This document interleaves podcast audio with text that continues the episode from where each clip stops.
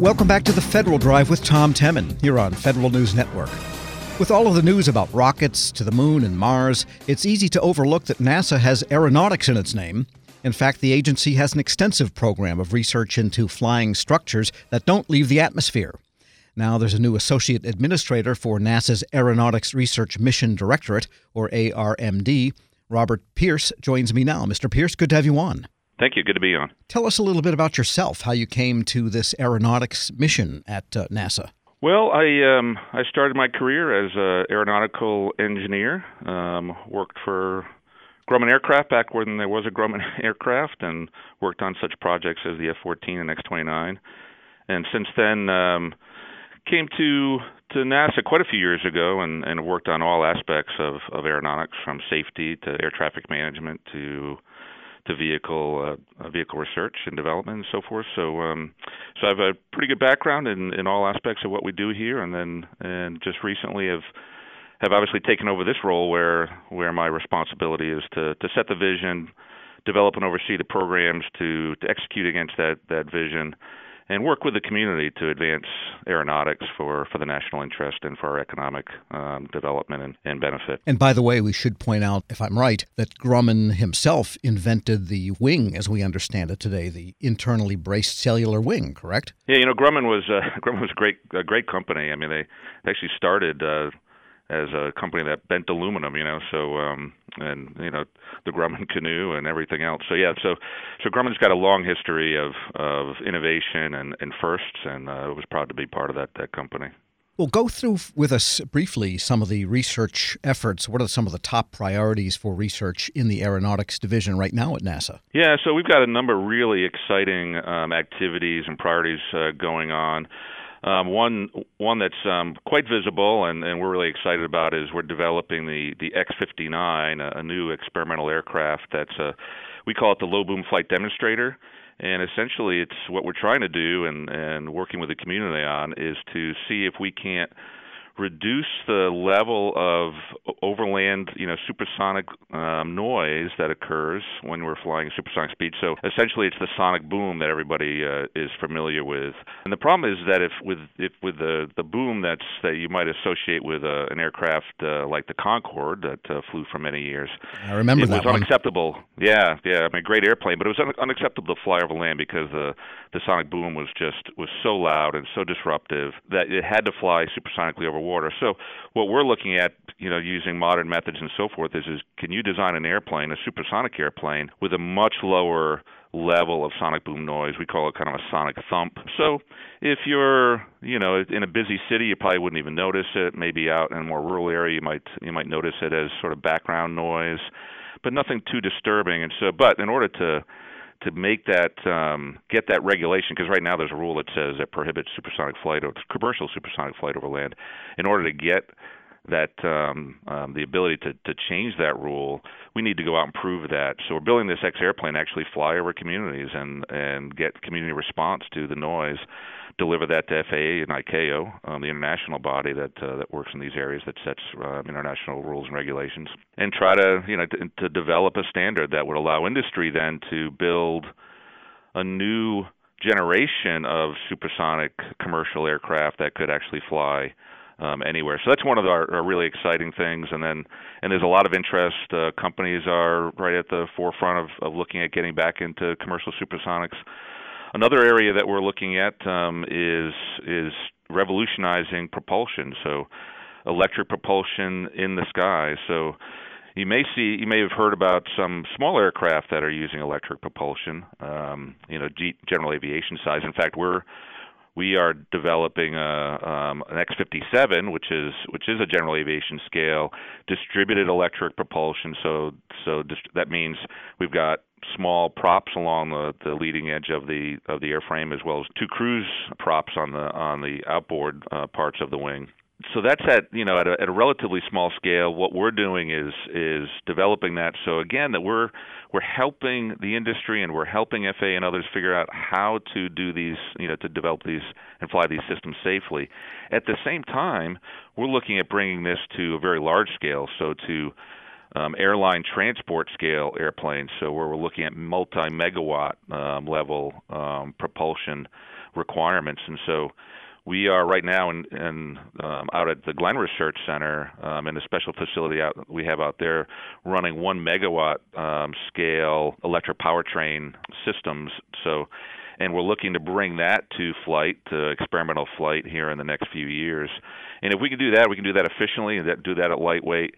That would enable industry to start integrating um, at the, like I said, the, that sure. at one to two or three megawatt scale into into a into a large aircraft. Now, a 737 A320 scale, you know, vehicle is is around you know is 20 megawatts of installed power, so it's not going to be the entire um, propulsion system, but it would enhance it in critical ways that would make the allow the flight to be more efficient, allow the aircraft to be more efficient. Puts us on an S curve, right? A new S curve that would allow the allow electric propulsion to be a dominant uh, propulsion source as we go to the future, and we're looking at issues of sustainability and so forth. We're speaking yeah. with Robert Pearce. He's Associate Administrator for NASA's Aeronautics Research Mission Directorate.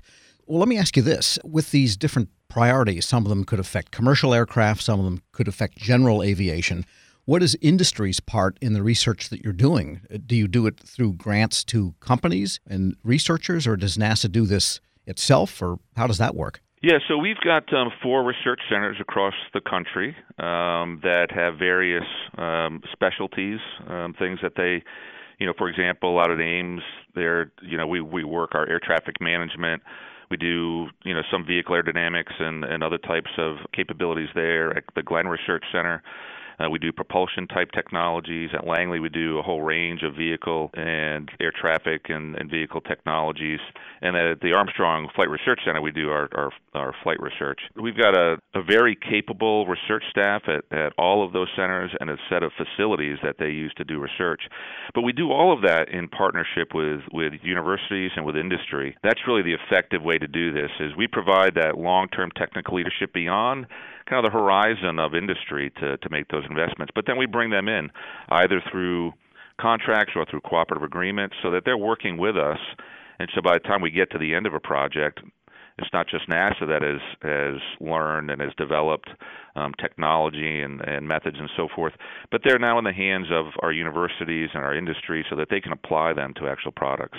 Because I imagine that Boeing and Lockheed and Northrop and even I don't know who knows maybe even Cessna have their own research programs going, but those would be maybe more immediately applied type of research, and NASA's looking at the longer term issues? Yeah, that's correct. And and in fact, uh, if you look at the state of the industry today, it's really transforming. Um, you know, if you look at what's happening in UAS and now what's coming in what's called urban air mobility. So eVTOL type airplanes, you know, that can fly, you know, larger cargo or two or three or four passengers around you're seeing a whole range of of new companies um, springing up, um, and parts of our established companies that are that are addressing these new areas as well. So the industry is is changing. Um, it's dynamic, and so it's a really very interesting time to be part of that research enterprise as we as we um, form these more dynamic partnerships and try to do some really creative and transformative um, research that's going to lead to new forms of transportation, new economic um, capabilities. And in, in, many ways, if you look at some of those new technologies, again, like urban air mobility, we need to involve folk like cities in our work, right? Because these forms of of aviation are going to be much closer, much more intimate into our communities as they fly closer to population centers and so forth. So, cities want to be involved. So it's a very new and and really exciting time to be part of this this area because of just the the numbers of folks, the excitement that that these new players bring to the table, their ambition to move quickly. So it's challenging us, but it's also um, it's also giving us lots of, of great opportunities to to make an impact. And what about the FAA? Because a lot of what you're doing seems to impinge on their mission, also. Yeah, I wouldn't use the word impinge. I would say that with the FAA, we oh, are coincide we, with. Yeah, we, we're we're a great partner, I believe, with the FAA. We both in terms of traditional type air traffic management applications. We, in fact, in 2020, this year, we're finishing up a series of ATM technology demonstrations that directly enable the FAA to fulfill its next gen program goals.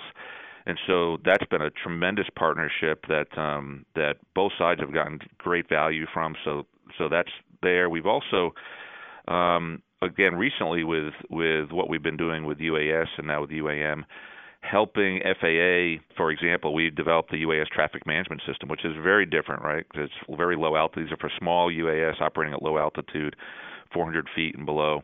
So where there's where there's no airspace control, but you've got to have some ability to make sure you've got safe operations. So we're developed a UAS traffic management type prototype, more or less, that we worked with industry, worked with the FAA, and it's given them the ability to then validate requirements, see how this would work, and then incrementally start to to field both on the FAA side as well as on the industry side, field capabilities that move us towards this new future. So we're helping to be that leader, research leader for the FAA on the ATM side, as well as what are the standards that FAA needs in order to certify these new kinds of vehicles. So industry's getting together and developing industry consensus standards, but oftentimes those have to be validated in experiment and so forth.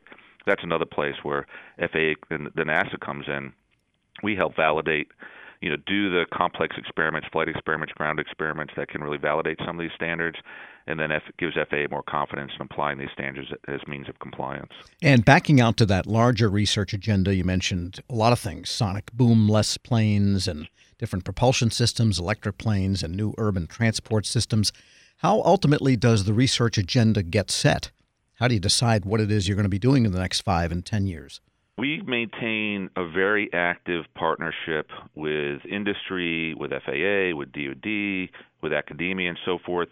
So we stay at the leading edge of, of what's possible and what's needed. What you know, what does what does industry see in terms of of where they'd like to go, what they'd like to see happen in the future, and we've got our experts that say, "Hey, this is the art of the possible. What what can happen?" And with all that information, we you know we we synthesize what we think is the right vision, the right path forward, and then we validate that through advisory committees and through visits with with the community and so forth. Get that that consensus that this is in fact the the right research agenda for the nation, and and then we execute. So it's a just an ongoing very collaborative conversation that we that we sustain with the, the, entire aviation community.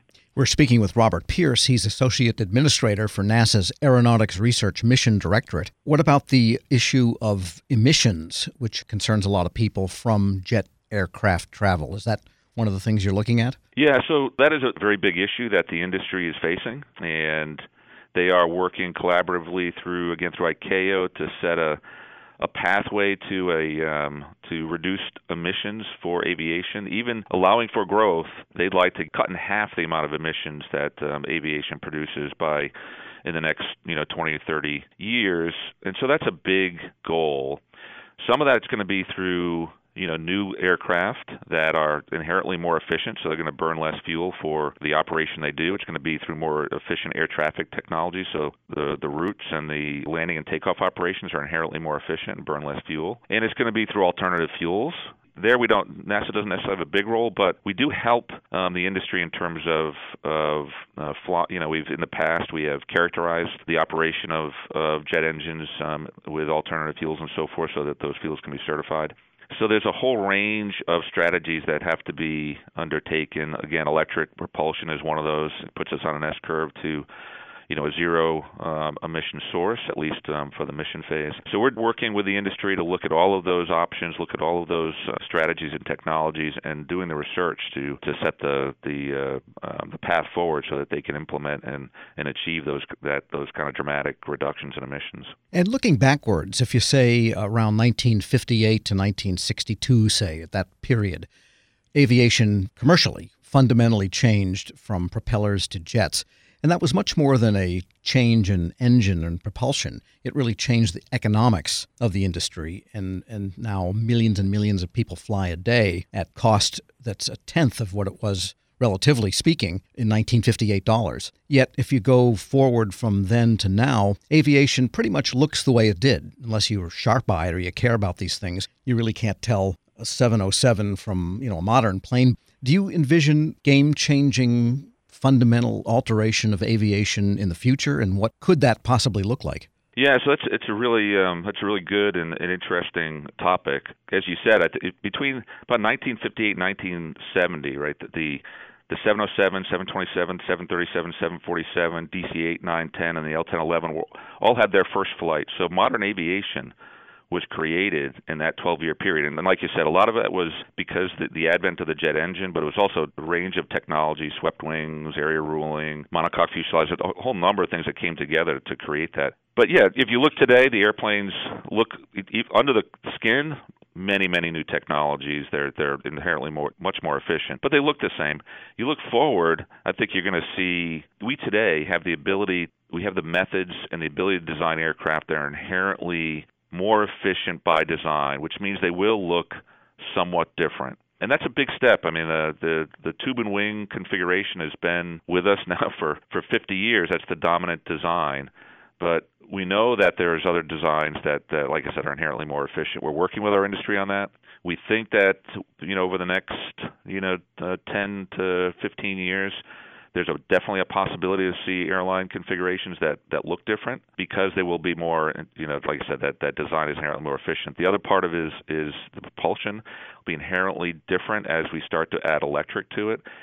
Some of that is will be invisible again. It'll be sort of under the skin in terms of how we would integrate that electric propulsion. But eventually, it could make the aircraft look different too. We could put propulsors in different places on the airplane because we can distribute that power very efficiently because it's it's electric distribution of that of that power. So so we, we look forward. We can't say exactly what it may look like, but I think that part, you know, those those traditional airliner configurations are going to look different. Certainly, supersonics come in; those aircraft are going to look very different.